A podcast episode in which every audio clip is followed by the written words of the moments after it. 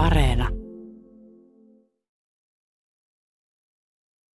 Niin kyllä mä muistan, että oli semmoisia tilanteita, missä niin kuin mä koin, että vaikka äm, meidän lapsista, jos me molemmat puhutaan heistä, niin sitten niin jotenkin katse kohdistuu Ellaan, koska hän on se synnyttänyt osapuoli. Että sitten mä jäin vähän niin semmoiseksi kakkosäidiksi jollain tavalla.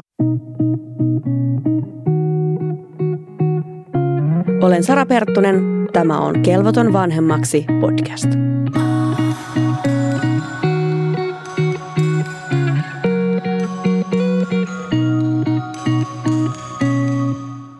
Sateenkaariperheillä tarkoittaa lapsiperheitä, joissa yksi tai useampi vanhemmista kuuluu seksuaali- ja tai sukupuolivähemmistöön. Tänään puhutaan perheen perustamisesta naisparin näkökulmasta ja vieraana on kolmilapsista perheestä äiti S, eli Susanna. Tervetuloa. Kiitos, kiva olla täällä. Teidän perheeseen kuuluu siis kaksi äitiä, sinä ja vaimosi Ella eli äiti E, sekä syksyllä neljä vuotta täyttävät kaksoset sekä reilu puolivuotias vauva. Hei, mistä tämä tulee tämä äiti S ja äiti E? No siis se tulee oikeastaan siltä ajalta, kun me odotettiin meidän kaksosia ja sitten me mietittiin, että mitkä nimitykset me haluttaisiin valita niin äiteinä ja palloteltiin kaikki mamma ja mami ja äiskä ja kaikki mahdollisia, että mit, mitkä olisi hyvät. Mutta sitten meillä oli kummallakin oikeastaan se äiti sellainen, millä me oltiin kutsuttu omia äitejämme ja siihen sanaan jotenkin liittyy niin paljon sellaista tunnetta, niin me kummatkin haluttiin se äiti-nimitys. Ja sitten ää, me oltiin suuria LKD-faneja, semmoinen sarja, jossa on tota paljon lesboedustusta, niin tota siellä oli sellainen sateenkaariperhe, jossa oli Mama B ja Mama T. Ja siitä me oikeasti, oikeastaan saatiin se ajatus, että olisi niin kuin äiti ja sitten se etukirjain, eli äiti S ja äiti E. Oi, ihana. Ihana tarina. No hei, miten te olette Ellan kanssa tavanneet?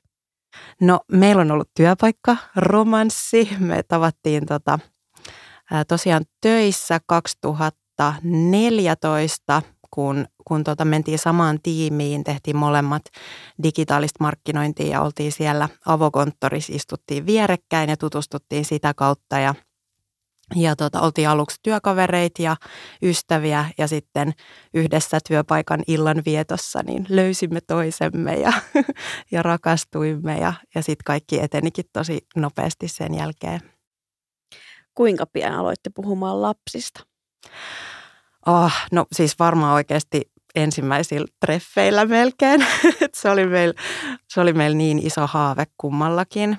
Ja tota, mä olin siinä kohtaa itse jo ajatellut, ajatellut niin, että jos mä en löydä, löydä ketään, joka niin kuin jakaa tämän haaveen ja haluaa perustaa mun kanssa perheen, niin mä menen sitten itsellisenä naisena hoitoihin jossakin kohtaa. Että se oli mulla niin iso, iso haave se perheen perustaminen ja sitten onneksi kun rakastuin Ellaan, niin, niin tota, onneksi hän, hän sitten oli ihan samaa mieltä, että haluaa perheen yhdessä perustaa. No mitä vaihtoehtoja naispareilla on, kun lähdetään puhumaan perheen perustamisesta? No äh, siis on moni vaihtoehto. Mä muistan, että me surffailtiin tuolla sateenkaariperheet ryn verkkosivuilla ja tutkittiin sieltä ja oltiin mailitsekin heihin yhteydessä ja, ja tota, tosi paljon netistä etittiin eri, etittiin eri vaihtoehtoja. Et aika yleinenhän on semmoinen muumimukimenetelmä, eli, eli sellainen, että ähm, hankitaan jotain kautta lahjoittaja – eli siittiöiden lahjoittaja. Se voi olla joku tuttu tyyppi tai sitten netin kauttakin voi löytää jonkun, joka haluaa lahjoittaa siittiöitä. Ja, tota, ja sitten ihan tämmöisellä kotiinseminaatiolla ruiskastaan ne oikeaan aikaan sinne kohtuun, niin sitten saadaan raskaus alkamaan. Eli se nyt on yksi vaihtoehto. Sitten adoptio, se on vähän vaikeampi siinä mielessä, että esimerkiksi ulkomailta ne niin kuin lähettävät maat, että jos esimerkiksi ajattelee, että vaikka Filippiineiltä sä adoptoisit, niin niin lähettävillä mailla on aika tarkkoja kriteereitä ja yksi niistä on monesti se, että pitää olla mies-naispari, jotka adoptoi. Niin se on niin kuin vähän hankalampi meille sateenkaaripareille. Sitä me mietittiin. Sitten sit, hyvin yleinen on ihan hedelmöityshoitojen kautta, että menet klinikalle ja siellä sitten valitaan lahjoittaja ja – ja näin. Sitten on toki niin kuin apilaperheitä, mitä mäkin tiedän yhden, yhden tota apilaperheen, missä on miespari ja naispari yhdessä sitten hankkineet lapsen. Ja silloin lapsella on siis kaksi äitiä ja kaksi isää. Et on, on niin kuin monia vaihtoehtoja, mutta mihin me päädyttiin, niin me, me päädyttiin siihen hedelmöityshoitovaihtoehtoon, että mentiin yksityiselle klinikalle ja siinä oli oikeastaan isona syynä se, että se on niin, niin tavallaan selkeä juttu sitten, että, että se lahjoittaja on on siinä mielessä tuntematon, että me ei tulla häntä ikinä näkemään. Tai no, jos meidän lapset haluaa joskus tulevaisuudessa selvittää, että kuka se lahjoittaja oli, niin heillä on toki siihen oikeus, mutta, mutta tässä hedelmöityshoitovaiheessa ei, ei niin tavattu tätä henkilöä. Ja sitten hän on luopunut kaikista oikeuksistaan, eli hän ei, ei halua tunnustaa isyyttä eikä mitään. Ja meillä oli aika selvänä, että me haluttiin, haluttiin että meidän perheessä on kaksi vanhempaa, minä ja mun, mun vaimo. Niin tota, joo, oikeastaan noista syistä päädyttiin siihen, siihen tota hedelmöityshoitopolkuun. No miten se käytännössä menee, että niin kuin miten tämä lahjoittaja sieltä niin kuin löydetään? Hmm. No äm, siinä on tiettyjä kriteereitä, mihin saa itse vaikuttaa. Ää, ja me esimerkiksi juteltiin meidän lääkärin kanssa ja, ja tota, hän ole, hänellä oli ajatuksena, että kun me alettiin aluksi hoitaa mun vaimoa, koska hän on mua vähän vanhempi, niin ajateltiin, että se olisi hyvä häntä nyt ö, ensimmäisenä koittaa saada raskaaksi ja ehkä joskus tulevaisuudessa sitten mua. Niin kun mun vaimolta tuli sinne munasolut, niin koitettiin sitten saada niin kun, se lahjoittaja vähän niin kuin mätsäämään mun piirteisiin. Että kun mä oon vaikka aika pitkä nainen, niin sitten koitettiin löytää joku aika pitkä mies ja vähän mätsätä hiusten väriä ja silmien väriä ja niin edespäin. Mutta hyvin harvoihin asioihin siinä pystyy vaikuttamaan, että se on, se on käytännössä silmien väri, hiusten väri, pituus ja sitten kansallisuus sillä tasolla, että, että me tiedetään, että hän on pohjoismaalainen, ö, mitä me saadaan tietää, mutta et ei, ei ole muita tietoja hänestä. Ja tuleeko sieltä siis ihan, ihan sitten, niin kuin, että no hei, että tässä niin kuin, saatte sitä vaihtoehtoja, että se on niin kuin A, B, C vai, mm. vai, vai miten, miten se menee? No siis meillä meni niin, että, että kun me oltiin toivottu nämä tietyt asiat, äm, niin sitten meillä tarjottiin tällaista lahjoittajaa, mutta itse asiassa me, me tehtiin niin, että me ei, me ei hyväksytty sitä ensimmäistä lahjoittajaa. Mä en muista, mikä se syy edes oli, mutta mä muistan, että se oli niin kuin musta lähtöisin, että mä, mä sanoin, että ei, ei tätä, että otetaan kuitenkin niin kuin seuraava vasta. Äm, ja sitten mä oon jälkikäteen ajatellut, että se on itse asiassa aika hauska, että, että toi yksittäinen asia on niin kuin ehkä mun suurin kontribuutio niin kuin geneettisesti meidän lapsiin, koska jos mä en olisi sanonut, että ei tätä lahjoittajaa, vaan toi, niin eihän meidän lapsia olisi olemassa sellaisina kuin he ovat. Ähm, mutta ei sitä tietysti silloin ajatellut. Ähm, mutta joo, sieltä tuli ehdotus. Sitten toinen, toinen ehdotus oli se, mikä, tota, mikä me ns. hyväksyttiin tai sanottiin, että joo, lähdetään tällä etenemään. Ja, ja, tota, ja sitten me aloitettiin ne inseminaatiot siellä, siellä tota klinikalla. No minkälainen prosessi oli sitten tämä? No siinä tota, äm, mentiin sinne klinikalle ja oikeastaan se inseminaatio itsessään on tosi nopea, nopea juttu, mutta jo, sitä ennen jo aika paljon ä, ultraillaan ja valmi, varmistetaan, että siellä kypsyy munasolui oikea määrä. Ja, tota, ja sitten siinä inseminaatiossa, mikä mun mielestä oli kauhean ihana, oli se, että mä sain ruiskasta semmoisella tota, ruiskulla ne siittiöt sitten Ellan kohtuun ja, ja että mä olin silleen niin kuin mukana siinä, siinä tota projektissa fyysisestikin, kun mä ne ruiskasin sinne. Ja joo, siellä huoneessa oli meidän lääkäri ja minä ja Ella. Ja, ja tota, sitten tehtiin tämä inseminaatio ja sitten aina odoteltiin parin viikon piina-viikot, että et onnistuiko. Ja meillä kävi sitten niin, että kolme kertaa ei onnistunut ja neljännellä kerralla sitten tärppäs. Ja silloin tärppäskin kaksi, eli, eli tota kaksoset sai alkunsa. Ja te tiesitte just silloin jo, että on mahdollisuus siihen, että tulee kaksosraskaus. Joo, joo, kyllä. Eli ennen sitä toimenpidet, sitä inseminaatioa, niin oltiin ultrattu, että siellä on nyt kaksi, kaksi munasolua irtoamassa. Että tässä on nyt NS-riski kaksosraskauteen, että mitä tehdään. Että, että tota, tehdäänkö inseminaatio vai odotetaanko seuraavaa kiertoa ja meille oli ihan selvää, että ilman muuta. Ja se oli oikeastaan silloin jo niin kuin ihana ajatus, että voi vitsi, että mitä jos me saataisiin kaksoset, että me oltiin tosi innoissamme. Ja niin, tämä, tämä inseminaatio johti sitten teidän kaksosiin. Minkälaista oli päätössä oli niin kuin naisparina olla neuvolassa? Mm, no mun mielestä se oli ö, pääpiirteittäin niin kuin ihan hyvä kokemus. Sellaisia yksittäisiä juttuja mä muistan, että kun me mentiin sinne neuvolaan ekaa kertaa, niin siellä oli semmoinen juliste seinällä, missä luki, että lapsi tarvitsee. Sitten siinä oli kaikki asioita, mitä lapsi tarvitsee. Ja yksi oli äidin ja isän. Ja mä muistan, että kun mä luin sitä siinä, niin tuli jo vähän semmoinen niin ei-tervetullut fiilis tavallaan, että, että että niin kuin heti siellä on seinällä tollanen. Ja sitten mä mietin myöskin niin kuin esimerkiksi yksin lasta odottavia äitejä, niin onhan toi heillekin aika, aika niin kuin ikävä tervetulo. Ja, ja eletään kuitenkin vuotta 2018. Joo, jep, kyllä. Joo, sen jälkeen se on mun mielestä poistunut sieltä seinältä se juliste. Annoitteko palautetta? No en mä, en mä muista, ehkä me annettiin. Kyllä me aina yritetään antaa, jos me löydetään jotain, niin sille ystävällisesti, että voisiko tämän niin kuin muokata tähän päivään. Mutta joo, siis me oltiin, oltiin jokaisella neuvolakäynnillä yhdessä Ellan kanssa siellä ja kyllä musta pääasiassa tuntui, että meidät niin kuin otettiin vastaan ihan tasa-arvoisina äiteinä. äiteinä. Se oli niin kuin mulle tosi tärkeää olla niin kuin ihan kaikessa mukana yhtä paljon kuin Ella, koska mä en ollut se, joka sitten taas niin kuin fyysisesti kantoi sen raskauden, niin mä halusin sitten olla kaikessa kaikes niin kuin muussa kuitenkin mukaan ihan täysillä. No nyt äitiyslakihan on muuttunut tässä myös sitten välissä, niin miten se näkyy sitten tässä, että olette yksityiselle klinikalle eikä kunnalliselle? Mm. Joo, joo, eli tota, silloin tosiaan kun me aloitettiin hedelmöityshoidot, niin äm, naispareja ei vielä hoidettu julkisella puolella ja sen takia me mentiin yksityiselle klinikalle ja meidän klinikka on kyllä siis aivan ihana, mutta, mutta onhan se paljon paljon kalliimpi kuin se julkisen puolen reitti. Niin siinä mielessä tavallaan niin taloudellisesti se on, on niin kuin iso ero. Mitä maksoi, niin kuin, että sai nyt sit mm. ensimmäiset lapset alulle? No siis meillä ei ole mitään tarkkaa kirjanpitoa, mutta joskus mä muistan, että me laskeskeltiin, että semmoinen seitsemän tonnia olisi ollut, ollut tota kaikkiaan ne – ne tota, kaksosten osalta ne hedelmöityshoidot. No miten sitten niin vanhemmus menee juridisesti silloin, kun kaksoset on syntynyt?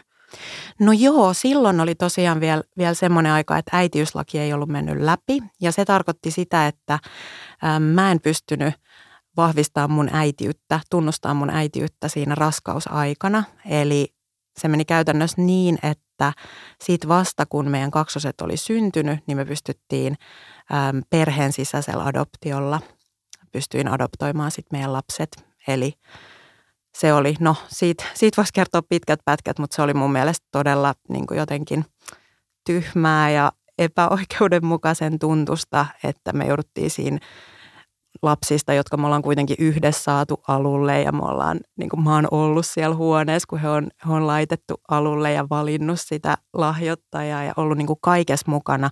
Ja sitten sen jälkeen, kun he on syntynyt, niin mä muistan, että, että se tota, adoptio virkailija, niin tuli meidän kotiin ja kyseli tosi paljon niin kuin mun suhteesta meidän lapsiin ja mun tuloista ja mun työstä ja siitä ja tä, tästä ja tosta. Ja siinä niin kuin tilassa, kun sä oot just tullut äidiksi, niin se tuntui tosi ikävältä, että sitä vähän niin kuin kyseenalaistettiin mun mielestä ja mä jouduin hirveästi niin kuin todistelemaan Öm, Mutta onneksi, onneksi, onneksi se on nyt muuttunut niin, että esimerkiksi tämän meidän kolmannen lapsen osalta niin Ella pystyy ihan vaan saman tapaan kuin isyys voidaan neuvolassa tunnustaa kirjoittamalla vaan alle, allekirjoitus yhteen paperiin, niin samalla tavalla Ella pystyi sitten tunnustamaan äitiytensä tähän meidän kolmanteen vauvaan.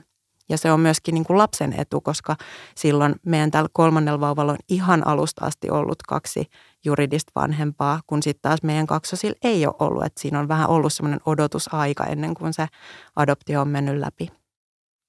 No se, että on kaksi perheessä, niin se on varmaan ihan niin kuin hektistä arkea. Kuinka pian sitten teillä oli toive siitä, että myös niin kuin sä olisit raskaana? No siis me aloitettiin kyllä yrittämään joku meidän kaksoset oli kymmenen kuukautta, että me oltiin, oltiin niin kuin aika pian jo valmiit siihen, että, että tota, saataisiin kolmaskin lapsi. Ja siis jotenkin toi lapsiperhe-elämä vaan sopii meillä tosi hyvin, että me molemmat nautitaan siitä niin paljon. Ja, ja tota, joo, joo, niin lähdettiin silloin, silloin kun kaksoset oli kymmenen kuukautta, niin uusiin hoitoihin, mutta sitten siinä kestikin, kestikin vähän pidempään. Niin, siinä kohtaa se olisi saanut mennä myös kunnalliselle, joka on tietenkin paljon edullisempaa, mutta miksi päädyitte jälleen yksityiselle?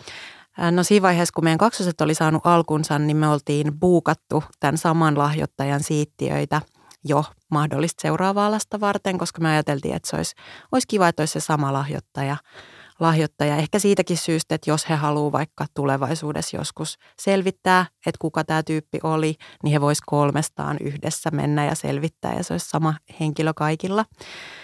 Öm, niin joo, ne, ne tota, siittiöt oli siellä yksityisellä klinikalla, niin oikeastaan sen takia, sen takia mentiin sinne. No miten sitten niin kuin prosessi sinut raskaaksi hmm. oikein meni?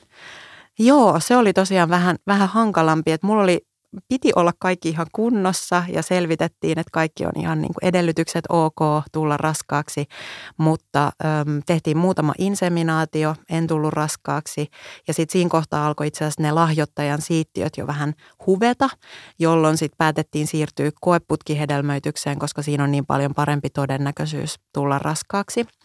Ja ajateltiin siinäkin kohtaa, että no se varmasti tärppää niin kuin tosi nopeasti, mutta loppujen lopuksi mulla tehtiin yhdeksän alkion siirtoa ennen kuin mä tulin raskaaksi ja hyvin paljon kaikkia tutkimuksia ja, ja tota ekstra juttuja, jotta, niin kuin, jotta saatiin se raskaus aluilleen. Et mä muistan, että meidän lääkäri jossakin kohtaa sanoi, että no, kun mä kysyin, että no mikä todennäköisyys mulla nyt on tulla raskaaksi tyyliin vaikka kuudennen alkiosiirron jälkeen, niin se sanoi, että no, että tällä niin kuin track recordilla se on nyt nolla, koska sä et ole tullut mistään raskaaksi ja ollaan yritetty aika paljon, mutta että voidaan me jatkaa yrittämistä ja, ja, tota, ja jatkettiin, mutta meillä oli sitä ajatuksena, että jos, jos tota, se yhdeksäs ei olisi tärpännyt, niin me oltaisiin sitten siirrytty ää, hoitamaan Ellaa, eli käytännössä tämä on itse asiassa tosi hyvä juttu, että se olisi ollut ihan laillista – niitä alkioita, jotka on mun munasolusta saanut alkunsa,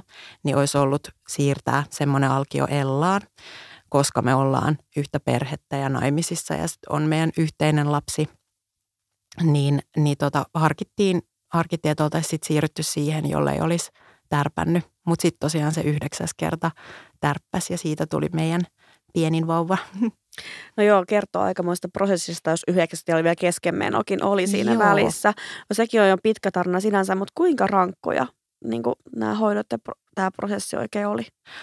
Oli tosi rankkaa. Siis kyllä mä muistan erityisesti se keskenmeno. Se oli viides Alkion siirto muistaakseni, mistä tosiaan alkoi se raskaus. Ja me oltiin vielä niin innoissaan, että me sitten kerrottiin kaikille meidän läheisille, että nyt on viimein raskaus alkanut. Ja, ja laskettiin jo, että milloin olisi laskettu aika ja oltiin tosi fiiliksissä. Ja sitten tosiaan se menikin kesken. Niin kyllä se oli tosi suuri suru ja mulla meni hirveän pitkään, että mä pystyin edes puhumaan siitä mitään. Ja ylipäätään se, että, että tota, onhan se semmoista vuoristorataa, kun sä koko ajan odotat, että onko sä raskaana vai et. Ja sitten odotat seuraavaa hoitokertaa ja sitten koko ajan syöt kaikenlaisia hormoneja ja lääkkeitä, mitkä myöskin vähän sekoittaa päätä ja, ja näin. Että kyllä mä muistan, että se, se niin kuin parin vuoden äm, aika, kun yritettiin saada sitä raskautta aluille, niin oli kyllä to, todella rankkaa, ehkä rankimpia vaiheita elämässä tähän mennessä. Ja sitten samaan aikaan meillä oli kuitenkin kaksi pientä ihanaa lasta, jolle koitti olla niin kuin hyvä äiti, mutta sitten siinä on sitä niin kuin surua ja vuoristorataa niin kuin sivussa, niin kyllä se oli, oli tosi rankkaa. Ja sitten mietin myös sitä, että jos sanoit tuossa aikaisemmin, että noin seitsemän tonnia meni, niin tämä on, tarkoittaa myös tämä, että se on ollut niin kuin taloudellisesti myös tosi paljon semmoinen panostus. Joo, kyllä. Siis tämä meidän kolmas, kolmannet hedelmöityshoidot. Jossakin kohtaa me päätettiin, että me ei enää lasketa, koska, koska sit se vielä, että alkaisi niin kuin liikaa stressaa sitä rahanmenoa, niin se olisi vielä, vielä niin kuin ehkä vaikeuttanut sitä entisestään, mutta kyllä se siis kymmeniä tonneja oli joka tapauksessa se se lopullinen lasku, mikä siitä tuli. Että kaikki, kaikki raha, mikä meillä oli, niin meni kyllä oikeastaan siihen. Ja, ja tota, lainattiinkin meidän vanhemmilta, jotka, jotka sitten jossakin kohtaa sponssasi tätä projektia. Ja, ja sovittiin sen hedelmöityshoitoklinikan kanssa kaikenlaisista maksujärjestelyistä, että voidaan maksaa tämä puolen vuoden aikana. Ja että kyllä se, kyllä se oli niin kuin taloudellisestikin tosi iso panostus. Mutta kun miettii nyt sitten tätä palkintoa, mikä siitä tuli, niin mä en tiedä mitään parempaa niin kuin asiaa, mihin mä olisin voinut ne rahat käyttää, kun mä nyt katson meidän pientä, Niin ja varmasti eihän sille ole sellaista hintaa, mutta tulee heti jotenkin mieleen se asetelma siitä, että onko välttämättä kaikilla niin kuin mahdollisuuksia panostaa tuolla tavalla taloudellisesti, että, mm. että kuitenkin niin kuin iso asia on se, että nyt sitten oikeasti pääsee kunnalliselle myös. On, se on todella iso asia, kyllä, jep.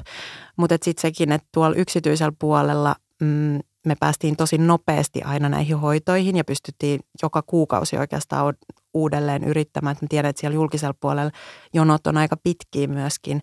Että kyllä tavallaan tässä, tässä niin kuin, se, että oli siellä yksityisellä puolella, niin siinä oli niin kuin hyötynsä, mutta ne to, to, toki niin kuin maksoi sitten. Eli minkäs ikäisiä sitten kaksosta oli, kun sitten syntyi teidän niin kuin kolmas lapsi? Joo, he oli just täyttänyt kolme siinä kohtaa. Miten eros tämä niin kuin synnytystilanne, kun Ella on synnyttänyt teidän kaksosta ja sitten sä oot itse synnyttänyt teidän nuorimaisen? No joo, eros tietysti siinä mielessä, että ensin mä olin se tukihenkilön roolissa oleva ja sitten seuraavalla kerralla mä olin siinä ää, tota, itse duunissa pusertamassa sen vauvan ulos. Mutta tota, mut joo, oltiin molemmat kummassakin synnytyksessä tietysti mukana ja, ja tota, mm, niin, siinä ensimmäisessä synnytyksessä me oltiin sovittu aika tarkkaan, että mikä se mun rooli on, että minkälaista tukea Ella haluaa multa.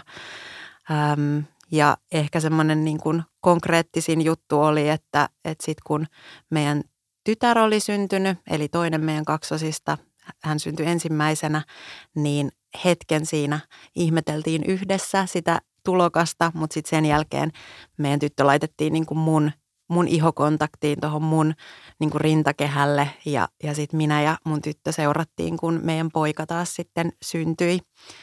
Ja se on jäänyt tosi ihanana muistona mieleen, kun, kun kattelin häntä ja hän jotenkin avasi silmät ihan niin kuin apposen auki ja jotenkin tuijoteltiin siinä toisiamme ja sitten samaan aikaan meidän poika syntyi siinä vieressä, niin se on kyllä niin kuin aivan ihana muisto.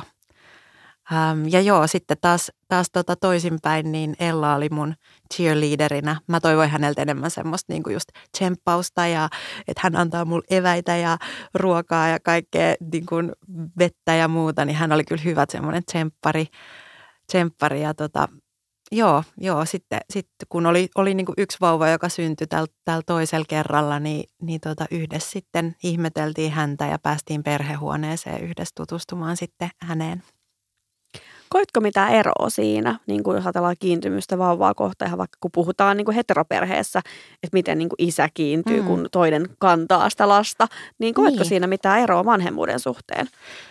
Joo, siis tämä on mielestäni mielenkiintoinen ja me pohdittiin sitä ennen, ennen tätä kolmannen lapsen niin kuin alulle saamista, että, että miltäköhän se tuntuu ja tuntuukohan se eriltä, koska me ei tietenkään voitu tietää, kun oltiin vasta se toinen rooli koettu. Mutta nyt kun on, on tavallaan ollut kummassakin roolissa, niin niin kuin mä koen, että, että ei se kiintymyssuhde, niin kuin sen muodostuminen, niin ei kyllä juurikaan tai oikeastaan ollenkaan eronnut.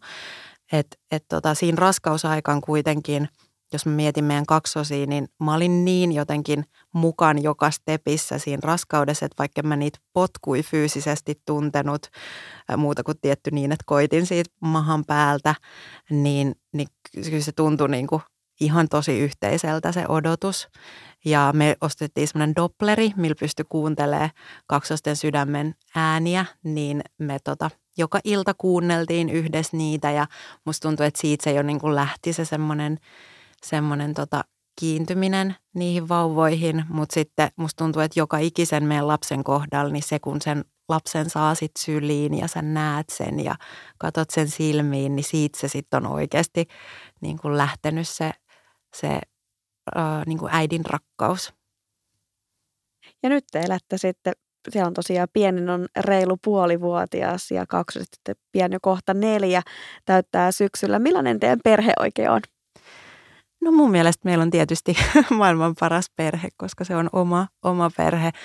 Ähm, siis meillä on tosi ihanat, hauskat, noi meidän kaksoset, he selittää tosi mahtavia juttuja ja on, on niin kuin aivan omat persoonansa ja sitä on ihan hirveän hauska seurata. Ja sitten tämä meidän pienin, pienin niin on heille tosi tärkeä isosisaruksille ja he esimerkiksi tänään aamulla just niin heräsin siihen, kun nukuin meidän sen pienimmän vieressä, niin sit sinne, sinne hyppää aamulla nämä kaksi, kaksi isompaa heti pussailemaan pikkuveljeä aamulla ja en mä tiedä, mun mielestä meillä on tosi kiva perhe.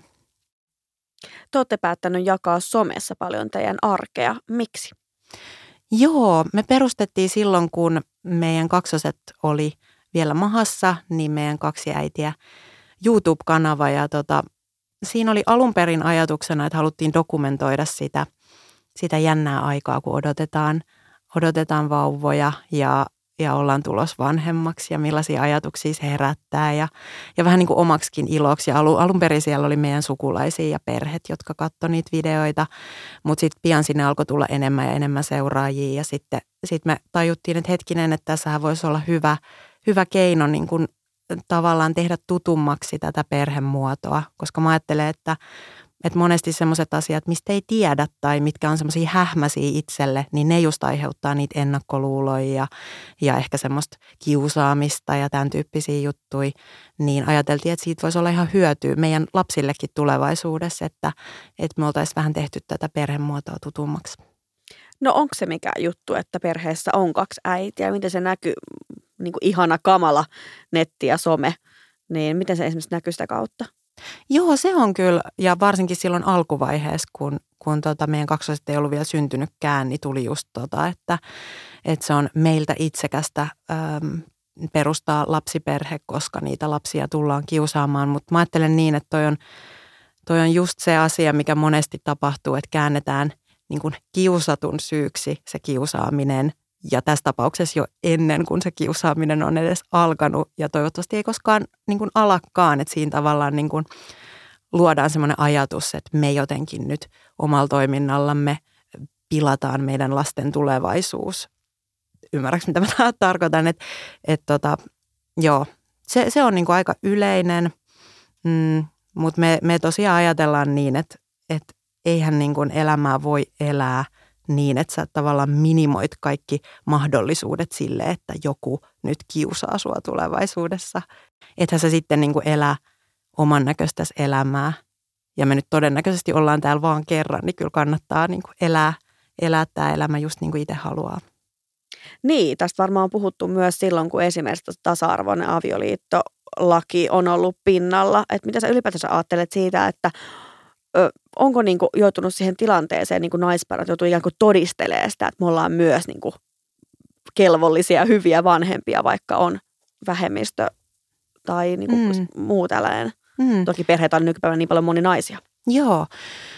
No siis joo, kyllä siinä mielessä, että, että jonkin verran tulee erityisesti sen sosiaalisen median kautta sitä, että, että tavallaan jotenkin kysellään, että no missä se isä on ja mistä meidän lapset saa miehen mallin ja kuka opettaa ne asiat, mitä isä opettaisi teidän lapsille. Ja no niin me vastakysymyksenä on, että no mitkä ne on ne asiat, mitkä vain isä voi opettaa. Ja sitten siellä no kuka pelaa jalkapalloa lasten kanssa? No kyllä mäkin voin pelata jalkapalloa meidän lasten kanssa. Sitten toisaalta kaikki isät ei ole urheilullisia ja halua pelata jalkapalloa lasten kanssa. Ne on tavallaan aika semmoisia sukupuolirooleista lähtöisin olevia kysymyksiä, mitkä on siinä mielessä tosi hassui, koska jos miettii, niin maailman väestöstä puolet on miehiä. Että sinne mahtuu tosi erilaisia tyyppejä. Ei ole mitään semmoista yhtä miehen mallia.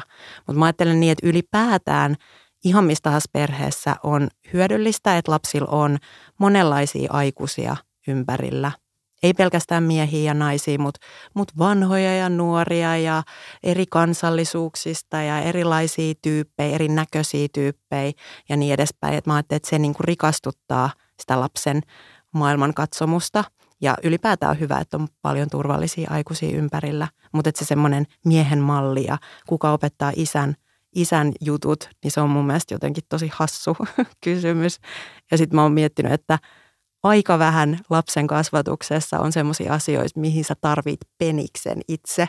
Että oikeasti just siihen jalkapallon potkimiseen ei tarvita niin penistä. Ja yksi, mikä niin kuin joku sanoi, että no mites kun teidän pojat, meillä on kaksi poikaa, että miten kun ne opettelee vaikka seisovalteen pissaamaan, niin kuka sen opettaa? Niin siis se on ehkä niin kuin lähinnä sellaista, missä okei, voisi olla ehkä hyötyä, että sä pystyt itse näyttämään, mutta aivan hyvin onnistuu niinkin, että mä sanon, että pidä tuosta kiinni ja tähtää tonne, niin kyllä se onnistuu. Niin kuinka paljon tällainen hetero-oletus näkyy vielä yhteiskunnassa? Törmäätte sitä siihen miten? Joo, tosi paljon. Että se on, se on tota tosi inhimillistä toki, koska se on se tavallaan valta, valtaväestö on, on sitten kuitenkin heteroita, mutta tota, esimerkiksi se, että kun me mennään vaikka perheenä johonkin lääkäriin tai, tai johonkin ihan mihin tahansa, niin meitä harvemmin ehkä mielletään ekaksi perheeksi. Öm, et monesti meitä on ajateltu, että me ollaan niin kuin kaverukset, jolla on sitten samanikäisiä lapsia ja ollaan siellä niin kuin porukkana.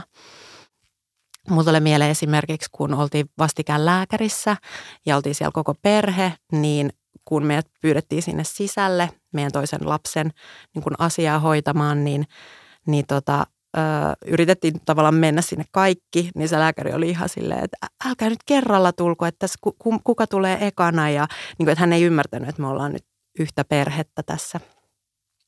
Niin mä ärsyttääkö se jo koskaan niin kuin joutuu aina siihen tilanteeseen, että vähän niin kuin huomauttaa noista tai joutuu selittelemään tai jopa niissä tilanteissa, kun tulee aina ilmi se, että on naispari tai että lapsella on kaksi äitiä ja mm. varmaan niin kuin se skannaa se tilannetta aina kuitenkin vähän, että miten tuo toinen suhtautuu vai onko joo. näin?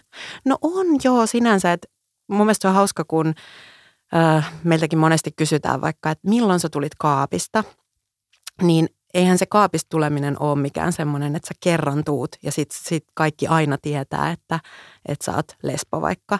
Että musta esimerkiksi niin kun harva olettaa, että mä oon lesbo, koska mä tykkään pitää vaikka mekkoja ja on semmoinen stereotypia, että lesbot ei pitäisi mekkoja, niin kuin ihan hassuja juttuja, mutta, mutta et ehkä ei arvaa sitä. Niin se tarkoittaa sitä, että, että joka kerta kun mä tapaan jonkun uuden ihmisen ja sitten me aletaan puhua jostain perheistämme vaikka, niin sitten mä aina tuun kaapista. Että se, se on tavallaan niin kuin jatkuvaa se kaapista tuleminen.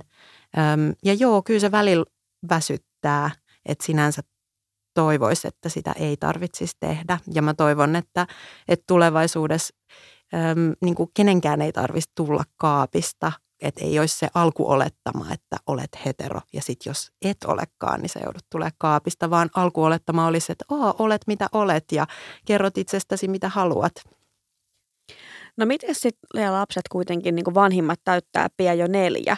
Onko tullut niitä kysymyksiä, että hei miksi niin kuin tuolla päiväkodissa ton hakee äiti tai isä tai ketä niin kuin perheeseen kuuluu, koska ne lapset tietenkin alkaa havainnoimaan sitä hmm. jossain kohti. Joo, on, on tullut, mutta me ollaan oikeastaan yritetty noudattaa aika paljon sen meidän hedelmöityshoitoklinikan psykologin neuvoja koska siihen hedelmöityshoitoprosessiin kuuluu sellainen, että, että keskustellaan sen psykologin kanssa just tästä, tästä tota lahjasolujen käytöstä ja meidän tapauksessa just siitä, että on, on kaksi, kaksi äitiä ja niin edespäin, niin, niin hänellä, oli, hänellä oli hyvä pointti, että ihan niin kuin alusta asti, tosi pienestä asti kertoo ikäsopivalla tavalla siitä, että miten lapset on saanut alkunsa ja millainen meidän perhe on, jotta sitten lapsi ei joudu sellaiseen tilanteeseen, että jossain hiekkalaatikolla joku, joku sanoisi jotain ja sitten hän itse ei niin kuin ymmärrä yhtään. Niin me ollaan yritetty niin, että ihan niin kuin tosi pienestä asti ollaan kerrottu sitä tarinaa, että miten he on saanut alkunsa ja ketä meidän perheeseen kuuluu ja, ja kerrottu siitä lahjoittajasta, että se on, se on kiltti ihminen, joka on, on auttanut meitä saamaan teidät ja – lapsethan on lähtökohtaisesti tosi suvaitsevaisia, niin, niin he vaan kuuntelee ja että aivan okei, okay, joo. Ja he on kauhean tyytyväisiä omaan perheeseensä. Ja muutenkin tämä isä-termi, mä mietin mm. tässä niin kuin lahjoittajan, sukusolujen lahjoittajan tilanteessa, niin miten tämä siis käsitellään? Joo, siis se isätermi on siinä mielessä tosi huono käyttää siitä lahjoittajasta, koska saman tapaan kuin äititermi pitää sisällään tosi paljon semmoista tunnelatausta, niin saman tapaan isätermi. Ja, ja tota, meidän kolmevuotiaillehan isät, niin isät, joita he näkee, niin on niitä, jotka hakee päiväkodista lapset ja, ja näin, että et tota, tämä lahjoittaja, joka nimenomaan ei ole halunnut tulla isäksi, vaan on vaan halunnut lahjoittaa niitä sukusoluja, niin eihän hän ole niinku samanlainen hahmo ollenkaan. Niin sen takia se on tosi tärkeää puhua hänestä lahjoittajana eikä isänä. Öm, mutta se, se monesti mm, niin kun jossain keskusteluissa tulee, että joku ulkopuolinen vaikka kysyy tästä isästä ja sitten meidän kaksoset on vähän, että, että ei meillä ole isää ja, tota, ja näin, että sitä me ollaan koitettu meidän lähipiirillä sanoa, että puhutaan niin kuin lahjoittajasta, koska hän on lahjoittaja, ei isä. Olette sitten puhuneet siitä, että jos lapset sitten haluaa selvittää geneettistä perimää, kun on täysikäisiä? Joo, ollaan, ollaan puhuttu ja siis meidän mielestä on tosi hienoa, että se on heillä mahdollista, koska voi olla, että se alkaa kiinnostaa jossakin kohtaa. Öm, ja no, mä oon oikeastaan melkein jopa niin kuin utelias, että kuka se tyyppi on, joka on niin kuin mahdollistanut meille meidän perheen tai, ja ollut siinä niin kuin avuksi. Ähm, Mutta annetaan tietysti lasten itse päättää, että he saa päättää, että haluatko he jossakin kohtaa selvittää, kuka se, kuka se on ja, ja haluuko he ottaa jotain yhteyttä, niin se on sitten heidän asiansa, että he, me ollaan tukena mitä tahansa he päättääkään. Niin ja joku on kysynyt joskus, että koetaanko me uhkana tämä, että on tällainen lahjoittaja ja mitä jos meidän lapset haluukin sitten tutustua siihen tai, tai selvittää kuka se on, niin mun mielestä ei niin kuin missään tapauksessa. Et mä oon ennen kaikkea vaan tosi kiitollinen sille ihmiselle ja, ja meidän perheen vanhemmat on nämä, jotka on meidän perheessä ja elää tätä, tätä niin kuin elämää meidän lasten kanssa, eli minä ja mun vaimo. Että ei sitä, sitä pysty tavallaan mikään uhkaamaan. Öm, Mutta joo, tosi iso kiitollisuus vaan häntä kohtaan. Koetko yleisesti, kun tietenkin varmasti tunnette niin kuin muitakin sateenkaariperheitä, niin joutuuko just näihin tilanteeseen, että pitäisi tuntee olonsa ehkä niin kuin poikkeavaksi tai sitten just joutuu niin kuin todistelemaan tai joutuu erityisesti niin kuin silmätikuksi? No mun mielestä aika pitkälti saa kyllä olla juuri sellainen kuin on ja että meidän perhe otetaan tosi hyvin vastaan niin kuin yleensä, mutta on, on semmoisiakin tilanteita, missä – missä tota, erityisesti silloin muistan, kun meidän kaksoset oli just syntynyt, niin, niin tota, itsekin oli vielä tosi herkillä ja tullut just äidiksi. Ja, ja, tota, ja sitten kun mä en ollut se, joka on synnyttänyt ne lapset, niin, niin kyllä mä muistan, että oli semmoisia tilanteita, missä niin kuin mä koin, että vaikka äm, meidän lapsista, jos me molemmat puhutaan heistä, niin sitten niin jotenkin katse kohdistuu Ellaan, koska hän on se synnyttänyt osapuoli. Että sitten mä jäin vähän niin kuin semmoiseksi kakkosäidiksi jollain tavalla, mutta musta tuntuu, että nyt kun on monta vuotta jo ollut äiti ja, ja on niin kuin tosi, tosi niin kuin semmoinen tasa, tasavertainen vanhemmuus meidän perheessä, niin, niin tota vähemmän noitakaan niin kuin itsekään ajattelee tai kiinnittää huomioon, että että kyllä mun kokemus on, että meidän, meidät on otettu niin pääasiassa tosi tasavertaisina vanhempina vastaan. Mitkä sun terveiset olisi nyt kuulijoille siitä, että niin kuin näin sateenkaariperheen äitinä? Hmm. No ehkä sellainen, niin kuin, mm, mitä itse on tosi paljon miettinyt, kun omi lapsia kasvattaa, että, että ei siirtäisi omia omia tavallaan opittuja kaavoja tai ennakkoluuloja eteenpäin niillä omille lapsille. Että et koittaisi koittais tavallaan kertoa vaikka monista, monista erilaisista perheistä ja olla tosi, tosi niin kuin avarakatseinen itse, niin sitten se siirtyy myös niihin, niihin omiin lapsiin ja sitä kautta, sitä kautta sitten esimerkiksi se, mitä, mitä meidän ne jotkut seuraajat pelkäsivät, että meidän lapsia kiusattaisiin, niin sitten se ei, ei toteudu, kun, kun tota, tämä on niin tutumpi juttu, että on monenlaisia perheitä, ei siinä mitään. Miksi halusit tulla jakamaan sun tarinan? No mä ajattelen, että, että semmoiset asiat just, mitkä on vähän niin kuin, mistä ei tiedä, niin ne on ne, mitkä, mitkä just ehkä aiheuttaa ennakkoluuloja ja, ja näin. Niin mä ajattelen, että ehkä mä voin jakamalla meidän tarinan, niin, niin tota, tuoda tätä perhemuotoa vähän tutummaksi ja, ja tota, kertoa, että ihan tavallisia täällä vaan ollaan. Kiitos vierailusta. Kiitos paljon.